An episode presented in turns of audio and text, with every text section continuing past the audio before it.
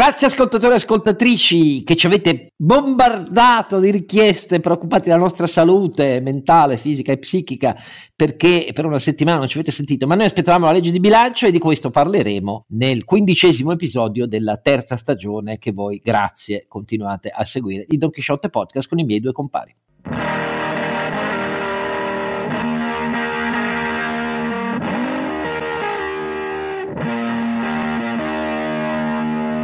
Don Chisciotte è sempre Oscar Giannino che ha compulsato il testo della legge di bilancio non c'è, ma insomma in tutti gli annunci e in tutti i particolari che sono abbastanza noti, tranne sorprese nel testo, ha compulsato la verifica di qualche possibilità di entrare in uno dei tanti rivoli eh, degli stanziamenti per famiglie, cioè, ma ancora una volta niente. E detto questo, però, la battutaccia è solo per dire che abbiamo aspettato un po' per ragionare bene su quello che c'era in questi 35 miliardi e lo faranno molto meglio di me, ma insieme a me i miei due compare, il primo del quale è naturalmente il nostro saggissimo Sancio Panza. Renato Cifarelli che aspettava di vedere cosa c'è. Per me, insomma, cioè, 35 miliardi, manda due spicci, no? Dai, mandali qua due spicci. Niente, niente. No, non lo so, adesso poi vedrò, poi ne parliamo, mi sembra che ci sia un po' di, cioè ci sono tante categorie che tendenzialmente qualcosa avranno. Ah. Io ho qualche dubbio. Adesso vediamo in quale mi metto. Eh, vediamo in quale ti metti. Va benissimo. Grazie delle donazioni sempre. DonKeyShotTepodcast.it Vedi, passa una settimana, mi dimentico ah, gli annunci che devo fare. L'unico, l'unica cosa per la quale mi tenete in questo podcast, fare l'annuncio e io me lo dimentico. Ma questo, que- questa è un'offesa assoluta perché non è vero per niente. No, dai, scherzo. Ma lo so benissimo, anch'io io sto scherzando, lo dico ridendo, e poi meno male che noi abbiamo questa, noi abbiamo la fusione nucleare già avviata, cioè quella che dà energia eh, senza rischio, o meglio, pochi, pochi rischi rispetto ai eh, combustibili eh, nucleari che poi sono da smaltire per millenni della fissione nucleare, nel caso di, del nostro Ronzinante invece la fusione è permanente, non produce scorie nucleari residue da trattare e noi siamo beneficati da questa enorme potenza energetica che è a nostro vantaggio. Ma qui siamo tutti fusi, Oscar, siamo fusi. e chi si preoccupa della nostra salute mentale vuol dire che rasserenatevi, non c'è speranza. Eh... no, si preoccupa chi non ci ah, conosce, comunque, direi. Comunque, comunque, ci ho detto. Non rientreremo mai nei parametri no, della normalità. No, proprio no, no, no. Comunque, allora. so, so, per, per, per, chi non, eh, per caso insomma, avesse qualche dubbio, sono Carlo Alberto del Maffè, ecco tutto qua. No, ma nessuno ce l'ha, no, ti fermano per, per strada. Oltre, oltre, che poliziotti e carabinieri, perché vai troppo veloce in moto, ti fermano i nostri ascoltatori. Quindi. Eh, anche perché direi che Carlo Alberto, vista l'altezza, si vede, insomma, poi con questa... Oggi, oggi, oggi un tassista, oggi un tassista cioè, mi, ha, mi, ha, fatto un, fi, un bottone che non finiva più perché veramente scopro che ormai il podcast è anche una funzione automobilistica. io sai, non vado mai in macchina, quindi non lo so, ma vedo che la gente ci ascolta anche in macchina. Il tassista ci ascolta in macchina, interessante. Ovviamente voleva probabilmente scaricarmi una discarica di, eh, di, però insomma, vabbè, eh, è stato simpatico. Detto tutto questo, una volta no. dedicheremo un pezzo della puntata alle meraviglie della uh, ciclistica delle moto moderne, perché vi, gar- perché vi, garantisco che trovare una motocicletta che si adegui, voglio dire, sospensioni, cose eccetera, alla fisicità prorompente di eh, Carlo Alberto, le dimensioni in altezza, di roba, non è facile, eh, non è scontato per chi conosce che poi le motociclette hanno oramai abbassato tutto il baricentro, quindi insomma invece lui riesce a tirare fuori potenziale di coppia che è molto forte. E quindi vuol dire che poi le motociclette sono molto molto evolute e migliorate oltre alla sua maestria ovviamente nella guida ma questo è un altro paio di maniche. Per le mie basta che appoggi la pan- cioè ci sia un posto per appoggiare la pancia. Vabbè, stando, ma, tu guidi, stando, ma, tu guidi, dei cancelli non delle motociclette. Stando, stando seduto tipo in poltrona Harley Davidson dai lo sai che abbiamo noi abbiamo apparteniamo a un'altra genia di motociclisti io sono un export troppo. Ma insomma, dai, la, la, Senti, la, guarda, guarda, che una delle cose eh, che saranno in palio per quanto riguarda l'istituto Bruno Leone. Un Harley, no? Per, no, no, no, per, per le raccolte, eccetera, sarà un giro in moto con me, Carlo Stagnaro. Quindi attento a quello che dici perché potrebbe Ostia, anche rivelarsi Ostia, una cosa Ostia. che fa un certo tipo di raccolta, mettiamola così. Oddio santo. Ah, spero di non aver svelato nulla di, di, No, no, no, no, no, anzi hai fatto bene perché questo è un grande incentivo e poi voglio dire io vengo a vedere, questo è il punto. D'accordo, allora ragazzi non giriamo, non meniamo il can per l'aria come si diceva per l'aia, ma eh, entriamo nel merito di questi 35 miliardi, svelati i particolari della legge di bilancio per il 2023. Chi comincia? Ma Oscar, Caro abbiamo, dai, abbiamo un comunicato stampa, non abbiamo una legge di bilancio, abbiamo, no, abbiamo, un, abbiamo, un, budget trimestrale con calcione alla lattina, se posso chiamare una legge di bilancio mi sembra un po' un'esagerazione.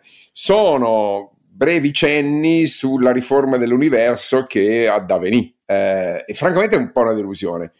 Da un lato non hanno fatto disastri, dall'altro eh, dopo 11 anni che il, il centrodestra non è al governo, fammi dire, in maniera formale, quindi hanno avuto, hanno avuto lustri per prepararsi, la montagna della destra ha partorito un topolino vagamente populista. Onestamente, devo dire, sono molto deluso. Per, è un, è, guarda, lo dicevamo, è un welfare a pioggia, hanno dato un po' ai pensionati, però anche gli incentivi a mantenere il posto di lavoro, hanno dato un po' alle mamme, un po' ai bambini, hanno dato un po' agli, agli autonomi con questa me, mezza flat tax incrementale che, è un abominio fiscale, però hanno dato anche qualche punticino ai dipendenti, ma solo sotto i 20.000 euro hanno fatto il reddito di cittadinanza che promettono di riformare però non subito perché non sono pronti e la riforma fiscale strombazzata per mesi in conferenza stampa lo vediamo forse l'anno prossimo.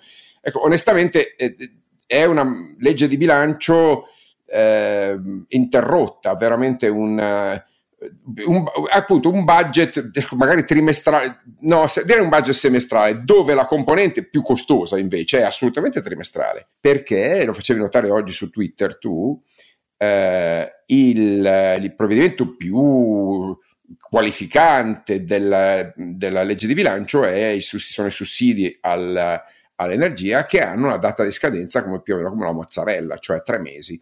Eh, dopodiché, X sunt leones, dal primo di aprile quello che succede, o, o finisce la guerra, si fa la pace, o se no la vedo malissimo perché quest'anno abbiamo speso 60 più altri 10, una settantina di miliardi su un arco di 10 mesi, quindi mal contati 7 miliardi al mese, eh, ne abbiamo quanti? 20, 21, vuol dire 3 mesi esattamente, se la media è 7 miliardi al mese e lo è stata per questi, eh, per questi eh, mesi della guerra e lo sarà per i primi mesi del 2023, eh, ne mancano eh, al, altri, eh, come dire, un, un'altra sessantina a questo punto, capisci? E dove ritroviamo 60 miliardi? Capisci che, Oscar, semplicemente questo, questa è una omissione in, esplicita, un'omissione esplicita di, ehm, di, di un orizzonte che secondo me invece è obbligatorio, perché hanno un obbligo davanti ai cittadini italiani di fare una legge di bilancio annuale. Non hanno fatta, hanno fatto una legge di bilancio, dire, a, a scaglioni, dove quella dell'energia è il trimestre, quella del reddito di cittadinanza è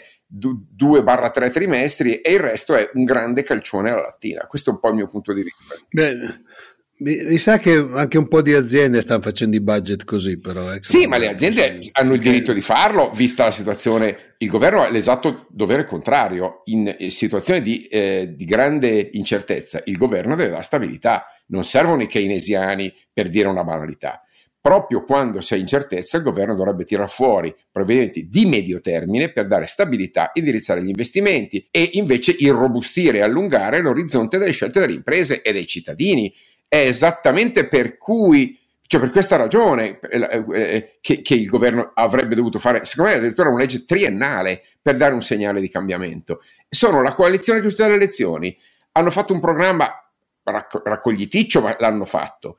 Eh, avrebbero avuto tutte le condizioni per presentarsi con una legge di bilancio coerente. Non lo è Oscar, è una lecchinata di, di, di misure. Se non di legislatura, diciamo ma, di. Ma appunto, tra l'altro dicono vogliamo verrà cinque anni. Vediamo, per carità, non hanno saputo esprimere un progetto di cinque mesi. Allora, spieghiamo ancora una volta perché pensiamo, eh, e io lo penso davvero e sono molto colpito dal fatto che nella conferenza stampa nessun molto più di me autorevole collega presente abbia chiesto al governo, una volta sottolineato a chi ascoltava la conferenza stampa, spero che lo facciano sui giornali domani mattina, noi stiamo registrando nella notte del 22, tra il 22 e il 23, nessun giornalista ha notato, ma signor Presidente del Consiglio, ci scusi, visto che 21 dei 35 miliardi sono a finanziamento della mitigazione dei costi energetici per imprese e famiglia nei primi tre mesi, cosa farete il primo aprile? Perché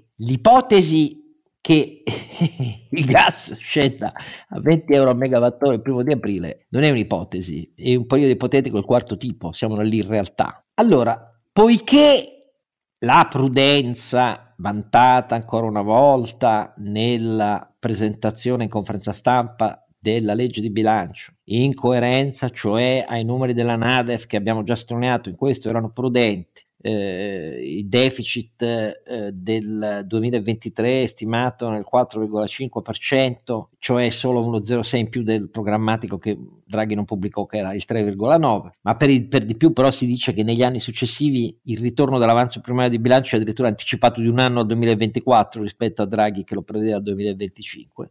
Però tutta questa roba è appesa solo a una cosa irreale, e cioè che primo, dal primo aprile in poi non serva più niente per l'energia. E, e, ripeto, nessuno ha chiesto al governo, ma questa è una legge di bilancio trimestrale, quindi cosa fa l'Unione Europea quando la riceve? L'Unione Europea che ha appena riaperto l'osservazione speciale su 10 Paesi membri per l'eccessivo debito, dirà va bene, ci risentiamo il primo di aprile? Può essere, eh? io non dico di no, eh? può essere. Però la cosa chiara è che questo punto non è stato né sottolineato con particolare rilievo dal governo, che certo dice le misure energetiche valgono per il primo trimestre, ho capito, e dopo nessuno l'ha chiesto. Per me è una cosa inverosimile che nessuno l'abbia chiesto, eh. non che il governo faccia così, perché il governo se vuole rispettare quelle cifre di deficit non può fare altro e questo spiega perché poi ha irrorato per mille rivoli i rimanenti 14 miliardi, di cui la voce più importante sono i 4 e qualcosa miliardi per il taglio del cuneo contributivo, tutto ai lavoratori, quindi passa anche per la prima volta il principio che le imprese sono un bancomat di Stato. È giustissimo che preservare il potere d'acquisto soprattutto ai lavoratori dipendenti che pagano e che eh, guadagnano meno, però far passare il principio che le imprese pagano loro tutto, anche se le imprese si accollano i due terzi del pagamento dei contributi rispetto a un terzo dei lavoratori, ci voleva proprio il governo della destra per farlo, loro che dicono che vogliono far fare meglio a chi sa fare. Vabbè, e comunque detto tutto questo, quella roba lì vale 4 miliardi e qualcosa, cioè il taglietto dei due punti percentuali di cuneo a cui era arrivato prima col governo Draghi erano 0,8, poi 1,6, poi alla fine 2 per coloro che hanno uh, reddito fino ai 35k e poi c'è un terzo punto di taglio per quelli che hanno non oltre 20.000 euro. E questo è tutto quello che va ai lavoratori dipendenti, oltre all'abbattimento della quota di prelievo precedente, il dimezzamento dell'aliquota di prelievo sui eh, premi retributivi fino a 3.000 euro no? che sono stati decontribuiti già in, eh, alla fine dell'anno. Eh, sì, il, con, gli aiuti 4, con gli aiuti 4 se passano per il welfare. Però questo è tutto quello che tocca ai dipendenti. E quindi stiamo parlando dei dipendenti che grazie a questo fenomenale taglio contributivo quelli che guadagnano meno avranno 46 euro lordi al mese in più che vista poi l'emergenza dichiarata di preservare i poteri d'acquisto dà l'idea di quanto siamo lontani dalla faccenda e questo naturalmente significa non hanno trovato le risorse per il taglio del cuneo contributivo di 5-6 punti almeno. E voi potreste dirmi ma oh, se tu da una parte vuoi rispetto ai saldi di bilancio quelle misure, quelle, quei saldi non si potevano preservare se si fa quel taglio. E, e no cari miei Non è così. Perché se tu annunci la prudenza dei saldi di bilancio e il tuo deficit a disposizione finisce, se davvero vuoi essere preso sul serio, sulla serietà e la prudenza dei tuoi obiettivi, devi parlare apertamente e devi proporre apertamente riallocazioni dei, di qualche parte, di qualche punto percentuale degli oltre mille miliardi di spesa a cui siamo arrivati nel 2022. Questo, questo pezzo qua quello, l'unico che può dare credibilità a quei numeri, visto che i 21 miliardi spariscono al 31 marzo, sono esauriti, spesi il 31 marzo, per dare credibilità a questa legge di bilancio avrebbe dovuto emergere almeno una vaga traccia di annunci di disponibilità alla riallocazione della spesa pubblica. La riallocazione, non sto parlando di tagli reali, guardate, riallocazione, cioè quanto serve eh, visto che spendiamo 4 miliardi e rotti per questo mini taglietto per averlo più significativo, visto che nella storia italiana ci sono già stati taglietti di uno o due punti che non hanno cambiato mai niente, perché sono stati già più volte assunti, naturalmente tutti a tempo, però eh, quanto, quanto, manca? 10 miliardi, 12 miliardi, 10-12 miliardi, quanto sono su un miliardo, mille miliardi di spesa pubblica? Ecco, sono tra l'1 e l'1,5% di quei mille miliardi. Allora, francamente, questa roba qui non rende minimamente credibile, secondo me, la prudenza della legge di bilancio. Se invece il sottinteso è andiamo in Europa e spieghiamo che a quel punto ne aggiungiamo per altri tre trimestri 20 miliardi a trimestre tutti in deficit, colpa tutta esogena e nessuno può dirci niente, beh, come capirete, a quel punto la prudenza è andata a quel paese. Questo è il, il vero argomento, secondo me, sul tempo della legge di bilancio. Mentre in conferenza stampa tutti hanno sottolineato No, di tempo ce n'era poco e non ci, potevi, non ci, potevate chiedere riforme organiche e questo è il motivo per cui, dopo aver promesso sfracelli sull'abolizione del reddito di cittadinanza, si rinvia all'anno prossimo la riforma del reddito di cittadinanza e si inizia a dire ai cosiddetti occupabili, cioè mezzo milione qualche cosa, Beh, però voi intanto abituatevi all'idea che dopo otto mesi lo perderete. Non si capisce però in presenza di quali nuove misure di politica attiva del lavoro se ne dovrebbero, se ne dovrebbero fare una ragione. Eh, la stessa cosa viene fatta sul fisco, cioè la scoperta è non c'è più la legge delega del eh, preesistente, è scomparsa con la fine anticipata della legislatura, ve ne abbiamo già parlato, ne faremo un'altra e lì sì che faremo la riforma organica. Beh, che ci metterete? Mistero. Mistero perché cosa pensa la destra dell'IRES, dell'IRAP, eh, del patent box abolito, della disciplina tributaria che è stata resa più pesante per il riallineamento degli asset patrimoniali delle imprese. Eh, cosa pensa di tutto questo? Non lo sappiamo. Quello che sappiamo è che per il momento si continua sulla strada Salvini, cioè si, contri- si continua non sulla flat tax, piantiamola di parlare di flat tax.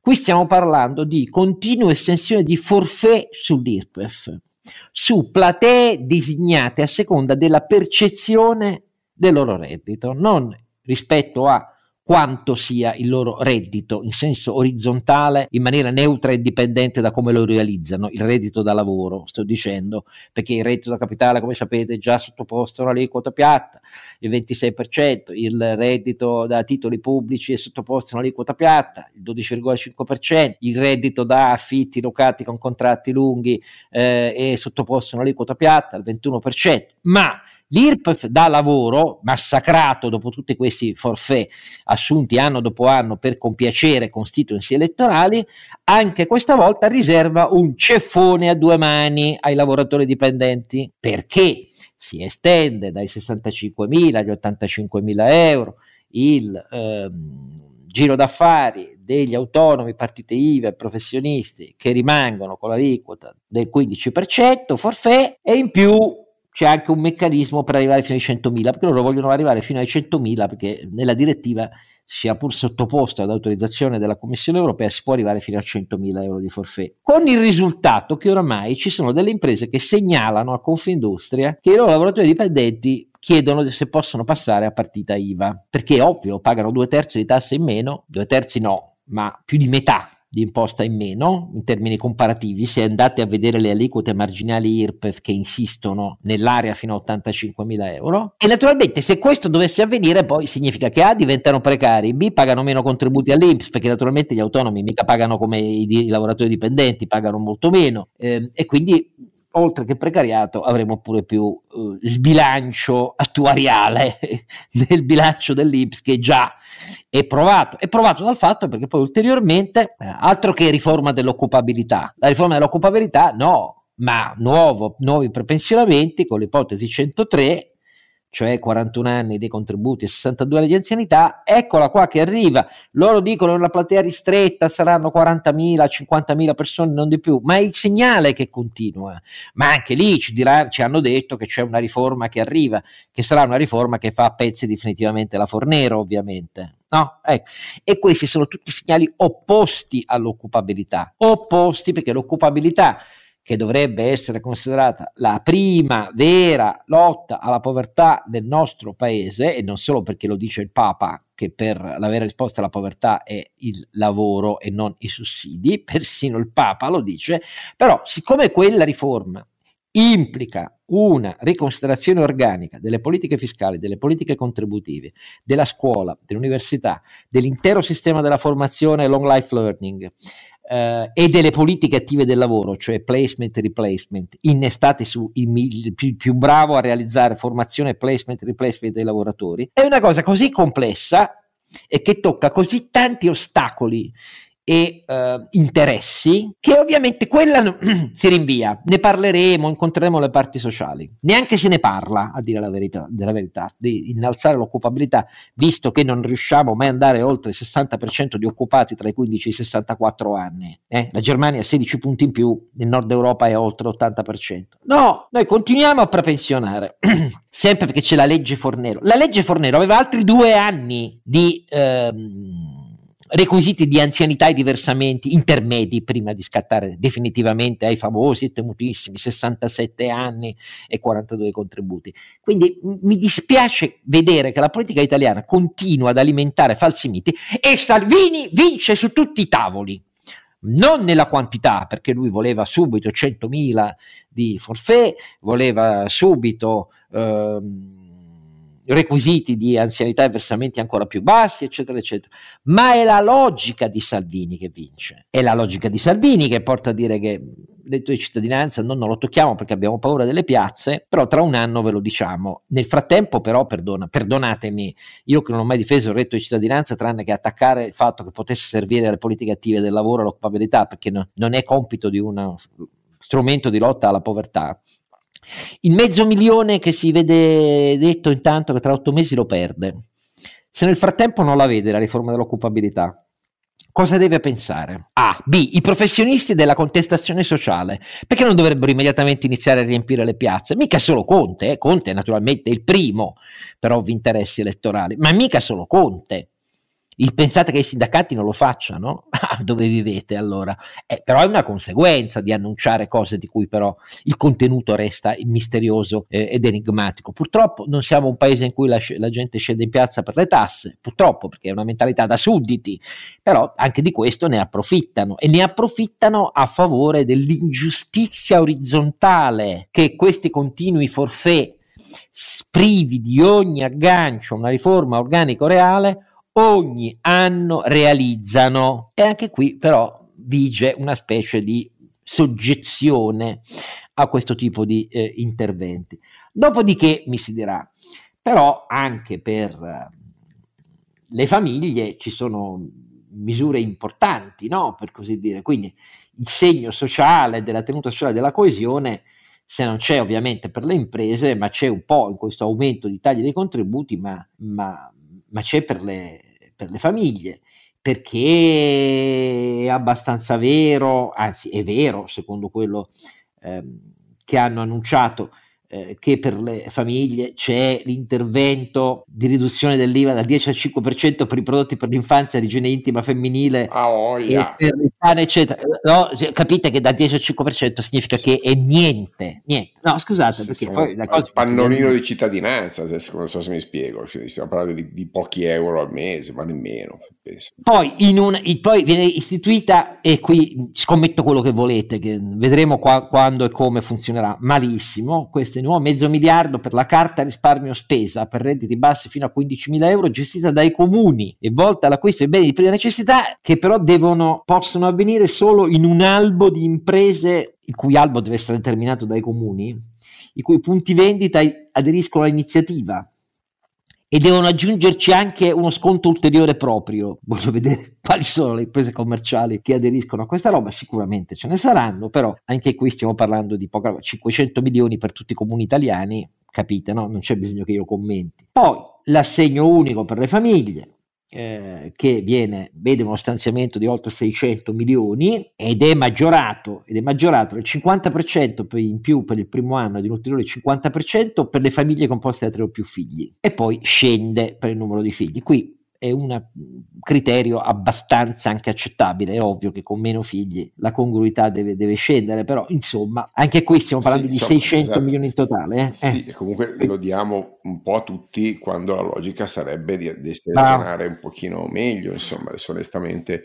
Di, di, di, remunerare le famiglie più ricche, non so se sia il caso di usare i soldi pubblici, comunque sia, sì, c'è, tra l'altro un welfare a pioggia, caro Oscar, un po' a tutti, un pochino, allora, io difendo di tutta questa roba qui, difendo a spada tratta proprio, dopo essermi compiaciuto del fatto che è sparita qualunque ipotesi di condono e di emersione dei capitali a cui che il vice ministro Leo aveva fatto scrivere a tutti i giornali nei giorni in cui Giorgia Meloni era al G20 e quando è tornata gli ha fatto una faccia così ed è sparito tutta quella roba lì, per fortuna, dico io, ma sul fisco la cosa che difendo di più e che anzi mi sembra una cosa molto positiva, devo dire la verità, perché è una banale questione di civiltà fiscale tributaria. Non è tanto e solo la cancellazione delle cartelle anteriori al 2015 con importo inferiore a, ai 1000 euro, perché quella è una roba ma sì, che con i 1100 miliardi di monte di cartelle in, in, che la Corte dei Conti dice sono incassabili al massimo. È un condono 6, simbolico quello, perché probabilmente quello è del tutto sì. simbolico, quelle sono cartelle che consideriamoli inesigibili, su questo la Meloni secondo me ha usato il termine giusto, perché anche l'Agenzia delle Entrate l'ho sempre detto, anche con Ruffini, che non so quanto resterà alla sua guida, a dire la verità.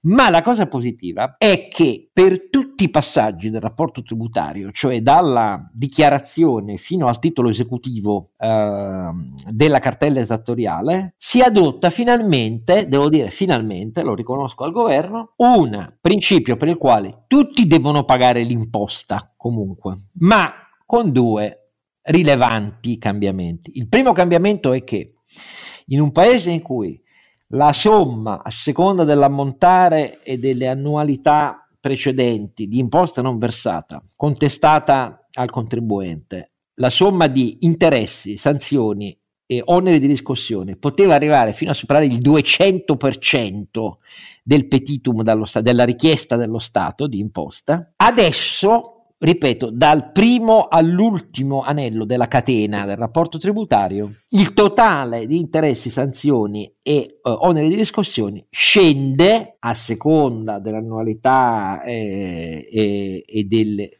grado successivo di rapporto dal 3 al 5% e si rateizza per un numero di anni, anche qui che è inversamente proporzionale al petitum, allo stato reddituale del soggetto tributario, eh, di un considerevole numero di anni. E in più la seconda cosa, e oltre a questo taglio rispetto a questo monte totalmente incivile rappresentato dalla somma di interessi, oneri di riscossioni e sanzioni, si adotta adotta dal secondo livello in poi il principio generale della friendly compliance fiscale, cioè l'Agenzia delle Entrate si dovrà prendere carico, deve essere disponibile a incontrare il contribuente, anche quello che intanto ha acceso un contenzioso e magari il contenzioso è arrivato al primo grado, alle commissioni provinciali tributarie o al secondo, ma non ancora al terzo, sedersi con il contribuente, rivedere cifre alla mano se il petitum dello Stato è sbagliato rispetto alla sua capacità o rispetto al meccanismo di accertamento accertamento anche del suo imponibile iniziale e si, tra virgolette, ci si confronta su questo. Questi due principi, l'abbattimento di oneri, sanzioni e interessi e il secondo, l'estensione della friendly compliance, sono due questioni di civiltà. Capisco che a pochi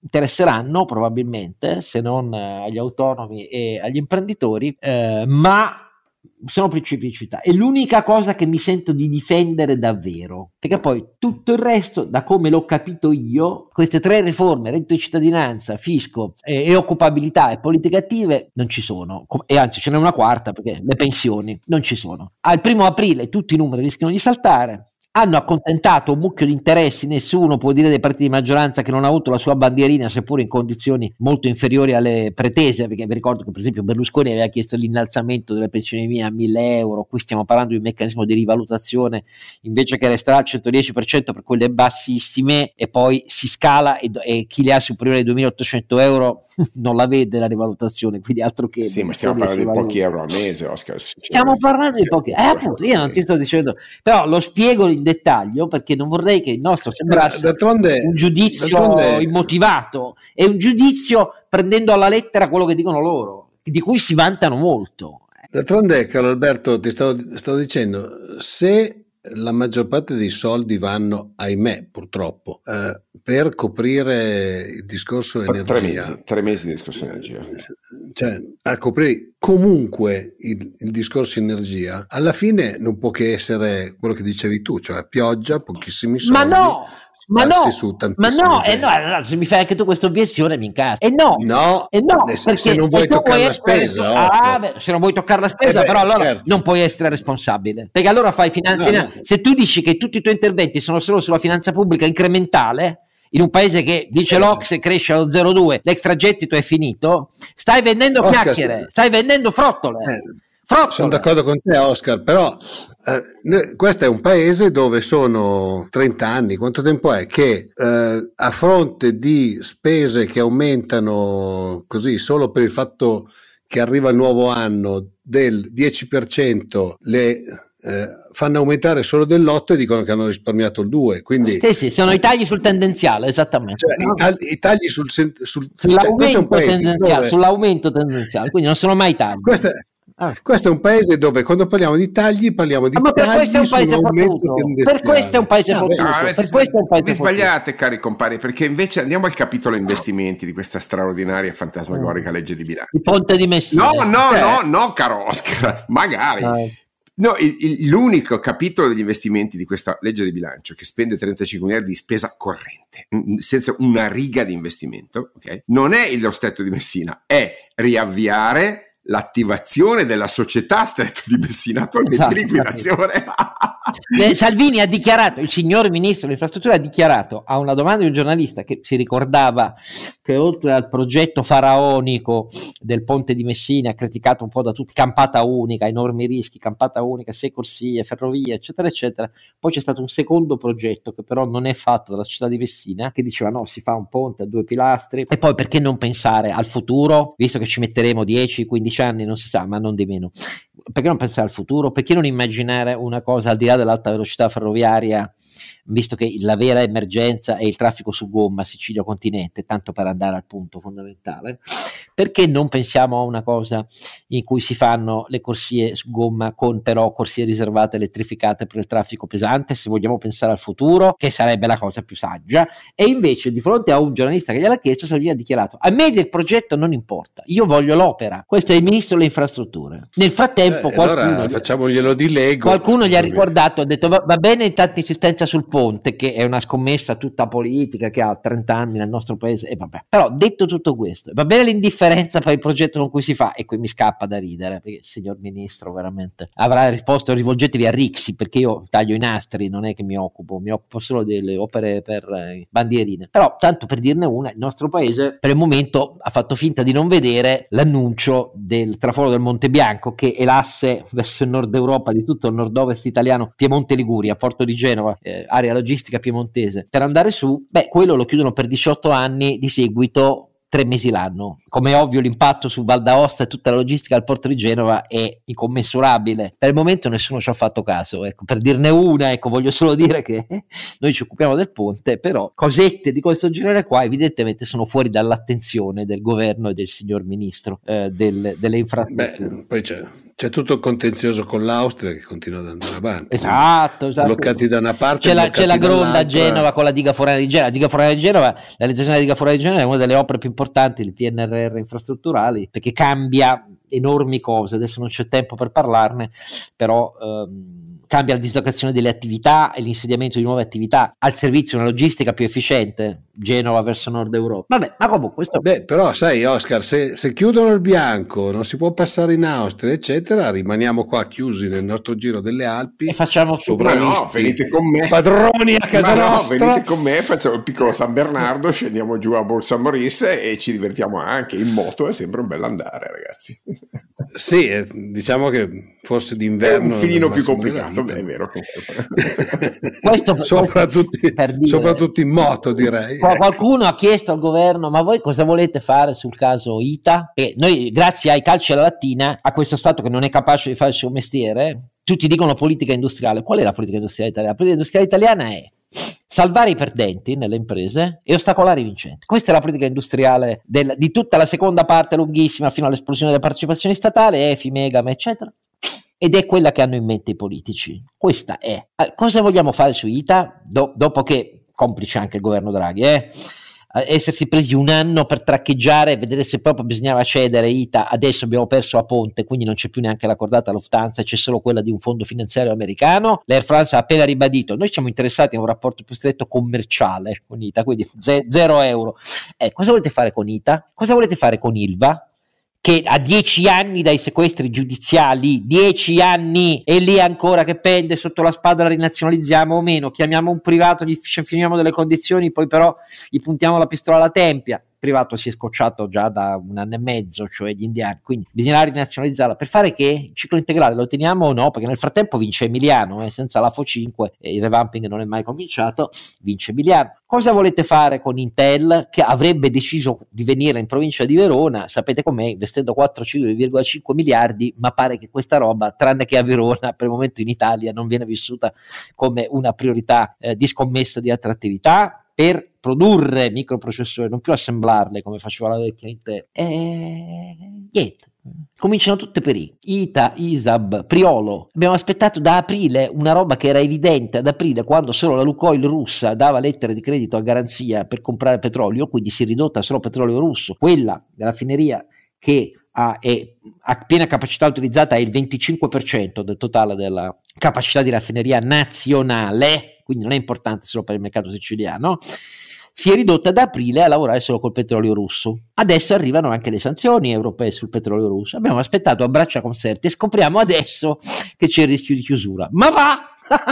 È, que- è, quello che ha fatto il governo di destra, sia pure nel poco tempo, cioè quattro settimane, e pensare di risolvere questa cosa con una cosiddetta comfort letter. La comfort letter che si dà alle banche dice ma non vi preoccupate, la comfort letter non dà garanzie reali sull'apertura di linee di credito, non è la garanzia pubblica sui crediti. E ovviamente intese Unicredit ha detto beh grazie del, dell'invio della lettera, eh, arrivederci.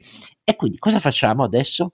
E la risposta è la nazionalizziamo. Potete nazionalizzare quello che volete, ma intanto tirate fuori i soldi per far comprare il petrolio non russo, perché la ISAB a Priolo ha sempre lavorato a stragrande maggioranza della sua capacità di raffinazione nazionale petrolio non russo. Non è che l'hanno fatta i russi. Eh, beh, tutte queste cose qua. Qualcuno ha chiesto qualcosa al governo? No, come se non esistessero. Beh, io non so che cosa dire, perché queste sono le, le emergenze drammatiche eh, più, più, più, più, urgenti dal punto di vista della politica industriale.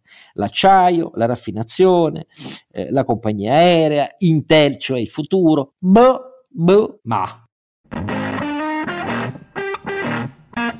Eh, siamo cattivi, lo so che molti direte, i nostri ascoltatori di destra dicono che siamo pregiudiziali, troppo duri, eccetera, eccetera. Beh, ce lo dicevano quando parlavamo degli 80 euro di Renzi, ce lo dicevano quando parlavamo delle manovre di Conte, uno, ce lo dicevano quando parlavamo delle manovre di Conte 2, mi sa che ce lo dicono un po' sempre, insomma, siamo cattivi, Oscar, siamo cattivi.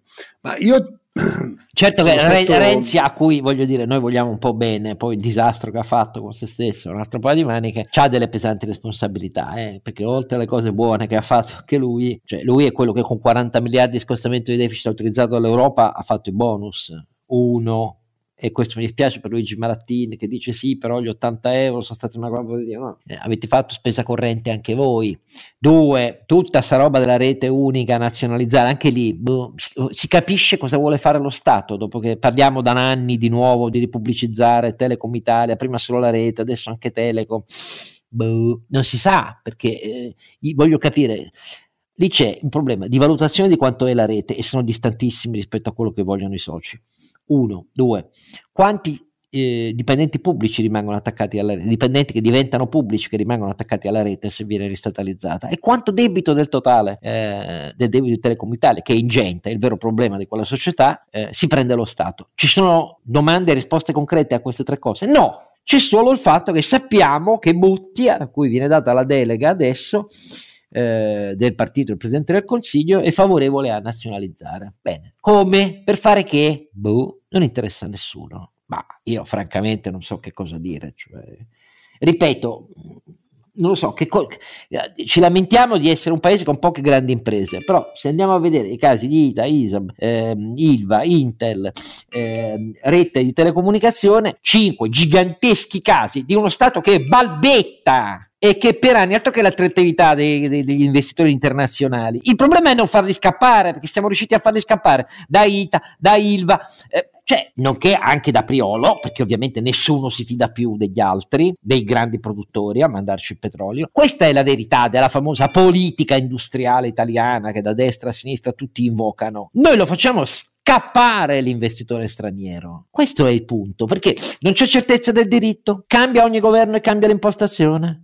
Arriva un nuovo governo e dice, adesso io però mi devo prendere un anno prima di darti una risposta e capire cosa devo fare. Come può essere compatibile tutto questo con i tempi, le modalità di investimento, di gestione, di efficienza? Di qualunque grande investitore straniero. Ma come può essere compatibile? E invece no, imprese cattive, multinazionali cattive, inventiamoci la tassa sulle consegne a casa, la fiera delle follie e continuiamo a inventarcele. Bah. Va bene, ehm, qualche altra osservazione oltre che su questa legge di bilancio? Io sono... Beh, intanto aspettiamo quella dell'Europa perché già come dire, il, ah, segna- sì. il segnale del, di, di, una luce gialla è arrivato eh, dicendo sì, nel 2023 e la ricreazione è finita. Eh, dal 2024 si torna a convergere, poi vediamo come, vediamo in che modalità. Probabilmente non ci saranno gli atteggiamenti che c'erano prima, stati prima della crisi, però eh, è un altro segnale importante. Cioè, noi abbiamo il debito pubblico che è cresciuto di 300 miliardi durante il Conte 1. Certo, poi l'incidenza sul PIL è diminuita grazie a una crescita robusta e grazie a una riduzione del valore reale dovuta a un'inflazione che ha preso in contropiede i risparmiatori e quindi alla fine li ha tassati, parliamoci chiaro, perché è diminuito il debito pubblico ma sono diminuiti anche i valori dei nostri risparmi, eh, almeno quelli depositati in banca. Eh, L'Europa ci sta dicendo eh, signori, il percorso di eh, convergenza verso una sostenibilità del debito, verso un rigore di bilancio va intrapreso.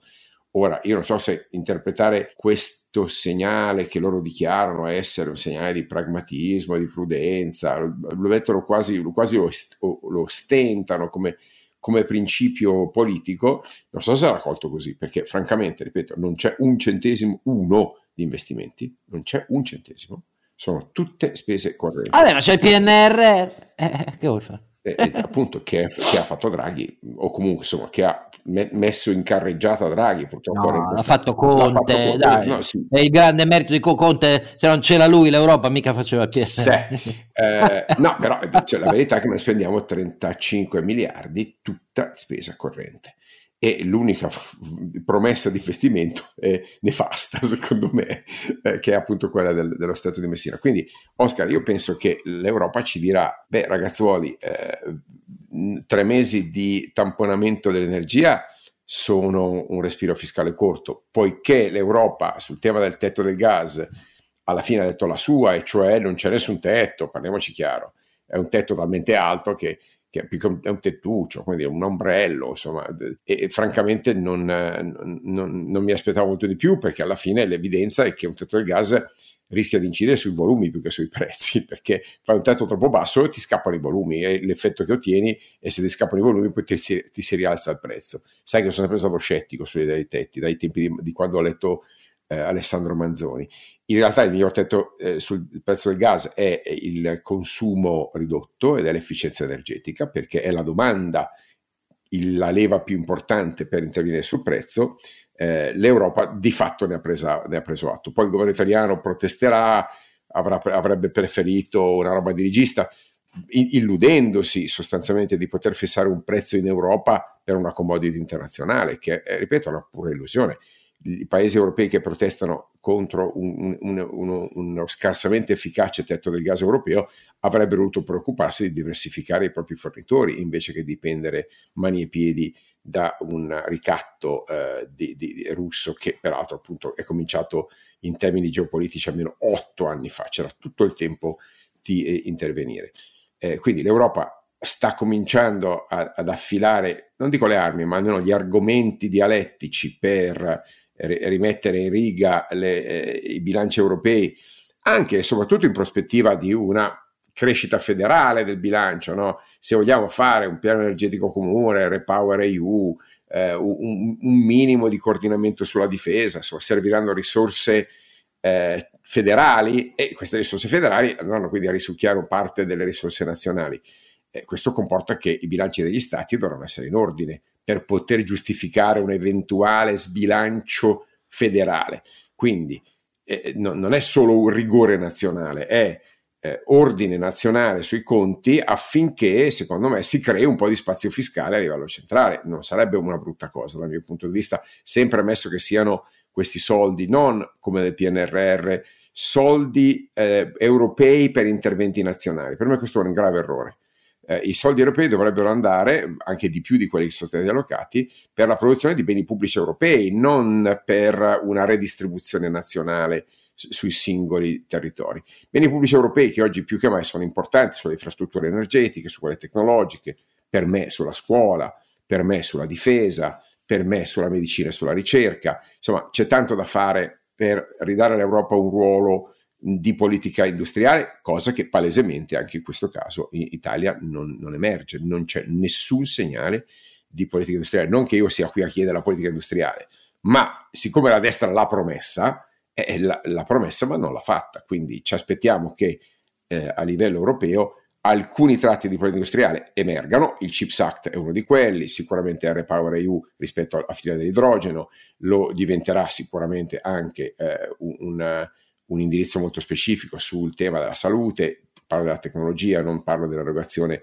de- clinica di base, insomma c'è un'agenda europea che si riapre secondo me Oscar, ne parliamo sempre troppo poco, ma, eh, ma eh, la premessa per, perché questa cosa diventi seria e che gli stati smettano di essere il, l'unico polo fiscale d'Europa e l'unico polo fondamentalmente a considerarsi fuori dalle regole. La messa in riga degli stati nazionali è premessa affinché si crei spazio fiscale a livello centrale. Io voglio aggiungere poi solo tre pillolette. La prima pilloletta è che sono devastato, anche se purtroppo non sorpreso, dalla totale indifferenza che l'Italia pubblica continua a dimostrare a questo straordinario fenomeno di protesta in Iran che vede mobilitati giovani, lavoratori, eh, che è arrivato fino al punto che anche quello calciatori. calciatori, sì, i calciatori dell'Iran al mondiale in Qatar che non hanno cantato l'inno, però centinaia di vittime perché oramai le forze degli Ayatollah, i Pasdaran, le guardie della rivoluzione intervengono sparando con armi da guerra sui ragazzi e le ragazze che protestano nelle piazze, eppure la protesta si è diffusa in tutti i centri urbani eh, dell'Iran, continua. Noi siamo totalmente indifferenti, diciamo l'Italia pubblica, a questa roba qui, perché non lo so, evidentemente consideriamo il regime degli ayatollah eterno e i diritti degli iraniani non ci interessano. Eh, se pensate che tutto è partito per l'uccisione di una ragazza perché aveva i capelli scoperti, non lo so, non, non credo che ci sia bisogno di capire che eh, si tratta di una roba che conferma la spietatezza terroristica contro il proprio stesso popolo di questo regime iraniano. E invece no, l'Occidente è convinto, l'Europa è convinta, no, bisogna farlo, insomma, che, che gli Stati Uniti capiscano che bisogna fare l'accordo nucleare con l'Iran. Ma io francamente no, non ho parole per questo, a dirvi la verità. Um, sul fronte dell'Ucraina, oramai che più o meno tutti fanno un assessment di almeno 240.000 vittime dal giorno 1 dell'invasione eh, russa a febbraio dell'Ucraina, anche lì non, non, vedo più palpiti o aneliti, cioè tutti sono convinti che adesso il generale inverno obbligherà gli ucraini a trattare e insomma, ma quale Crimea, quale Donetsk e Lugansk? Avete ripreso un po' di territorio, accontentatevi, trattate, finite. Proprio quando la stessa Russia, per fonti ufficiali, non per i pazzi alla Medvedev, dichiara che non mira più alla sostituzione del regime, anzi di non aver mai mirato alla sostituzione del governo ucraino. Ma come no? hanno provato a far sbarcare un'aerobrigata il secondo giorno dell'invasione in uno degli aeroporti di Kiev per mettere le mani, anzi puntargli a K-47 in testa a, a Zelensky e malgrado tutti questi segni di una Russia spossata che sta esaurendo eh, i suoi arsenali di missili, eh, tutto quello che costretta oramai a dipendere per le munizioni di artiglieria dalla Corea del Nord e per i droni da Teheran, Teheran è sempre lo stesso, eccetera. Noi qui siamo del tutto oramai assuefatti e anche questa cosa non mi piace per niente, a dirvi la verità. Eh, Terza pillola, un po' più leggera, entusiasmo mio totale per questi strani mondiali di calcio su cui non voglio dire niente di ciò che penso del discorso inaugurale di Infantino, perché francamente la FIFA testimonia eh, il livello di compromissione della gestione delle federazioni calcistiche internazionali e anche in Europa abbiamo poco da, da, ridere perché il fair play europeo del calcio rispetto alle squadre in mano agli emiri alla fine non è mai stato applicato, ecco questo è il punto vero. Però detto tutto questo, esultanza mia non perché io sia anti-argentino, perché eh, amo l'Argentina, l'Argentina è un grandissimo paese, ci sono stato giovanissimo.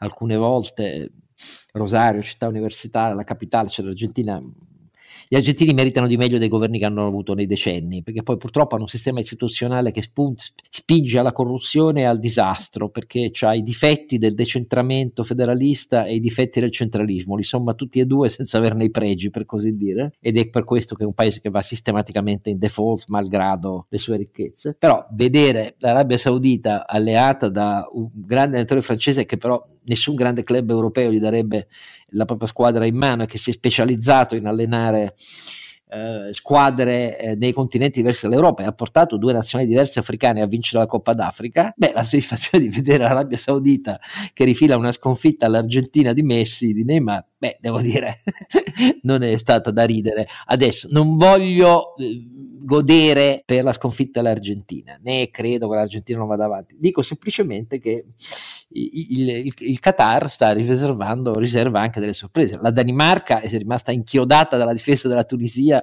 e non è riuscita ad andare oltre lo 0-0. Ecco, la Francia ha temuto ehm, eh, al trentesimo minuto, era sotto di un gol eh, per dire. Ecco, allora, queste cose qui. Eh, che cosa ci insegnano?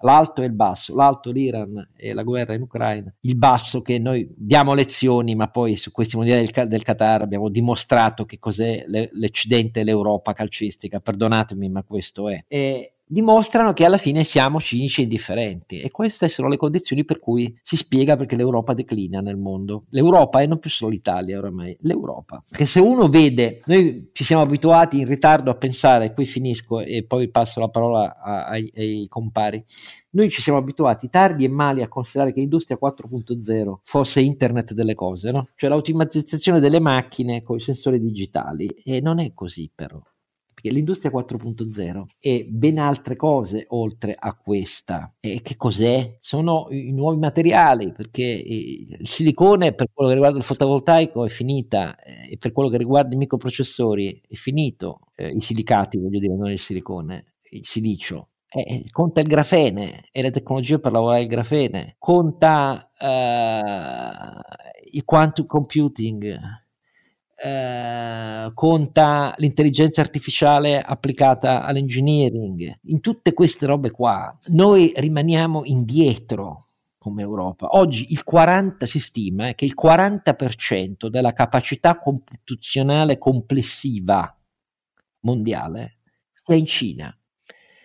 E non è questione solo di terre rare, importanza del mercato cinese rispetto al mondo, eccetera, eccetera. Quelli hanno il 40% della capacità computazionale avanzata. Noi abbiamo un grande computer in Italia, uno, il Leonardo, per così dire, che fa fino a 100, eh, attualmente è arrivato, ho letto, a fare 174 milioni di miliardi di operazioni al secondo con virgola mobile, però ne abbiamo uno. Chiudo perché il declino è fatto di valori e passa per le tecnologie, però magari mi sbaglio io Carlo Alberto adesso dice che non ho ragione, però io sono un po' preoccupato. No, no, Oscar, hai ragione, direi che non ho molto da aggiungere. Il fatto che eh, non no, abbiamo nemmeno... Noi abbiamo anche Carlo Alberto oltre al computer. Sì, eh, però... sì, sì, sì, ma il fatto che nel governo non abbiamo di fatto una chiara delega al digitale e all'innovazione è anche un segnale molto evidente, insomma, che non, non c'è un'attenzione a tutto questo. Noi siamo qua, siamo le battaglie per eh, il ponte di Messina, per l'autarchia eh, alimentare, per la tutela del, del, degli artigiani, eh, vogliamo tassare l'e-commerce. È un paese di luddisti, altro che... Qualche... Siamo contrari alla bioingegneria genetica, sì, che è un'altra delle frontiere mondiali. Facciamo ah. le sottoscrizioni per evitare che ci sia la ricerca su cibi nuovi e, e, e a basso impatto ambientale, ma per carità, questo è un paese, ma sì, va bene.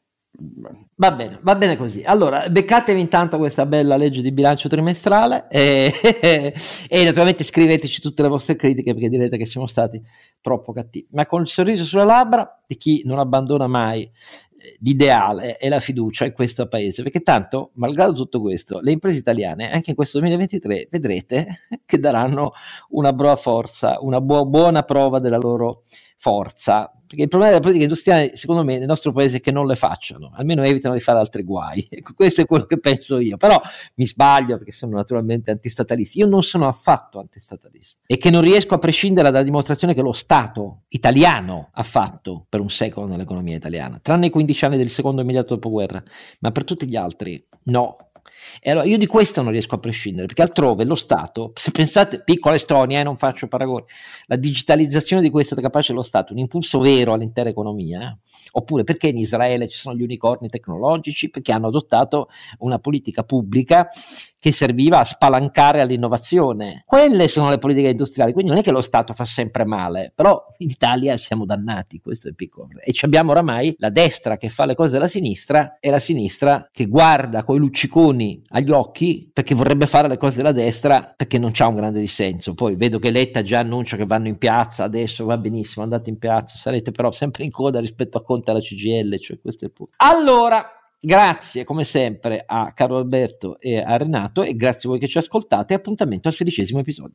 Don Chisciotte è un podcast autoprodotto da Oscar Giannino, Carlo Alberto Carnevale Maffè e Renato Cifarelli, in collaborazione con mdeaudio.com. Post produzione di Daniele Adamo. Per la pubblicità scrivete a info at donchisciottepodcast.it. Sigla e musica originale incisa dalla famiglia Bonfiglio. L'autore è Michele Novaro. Copertina di Simone Angelo Ferri e non ci sono autori perché andiamo rigorosamente a braccio, mentre le uscite sono regolari nella loro irregolarità.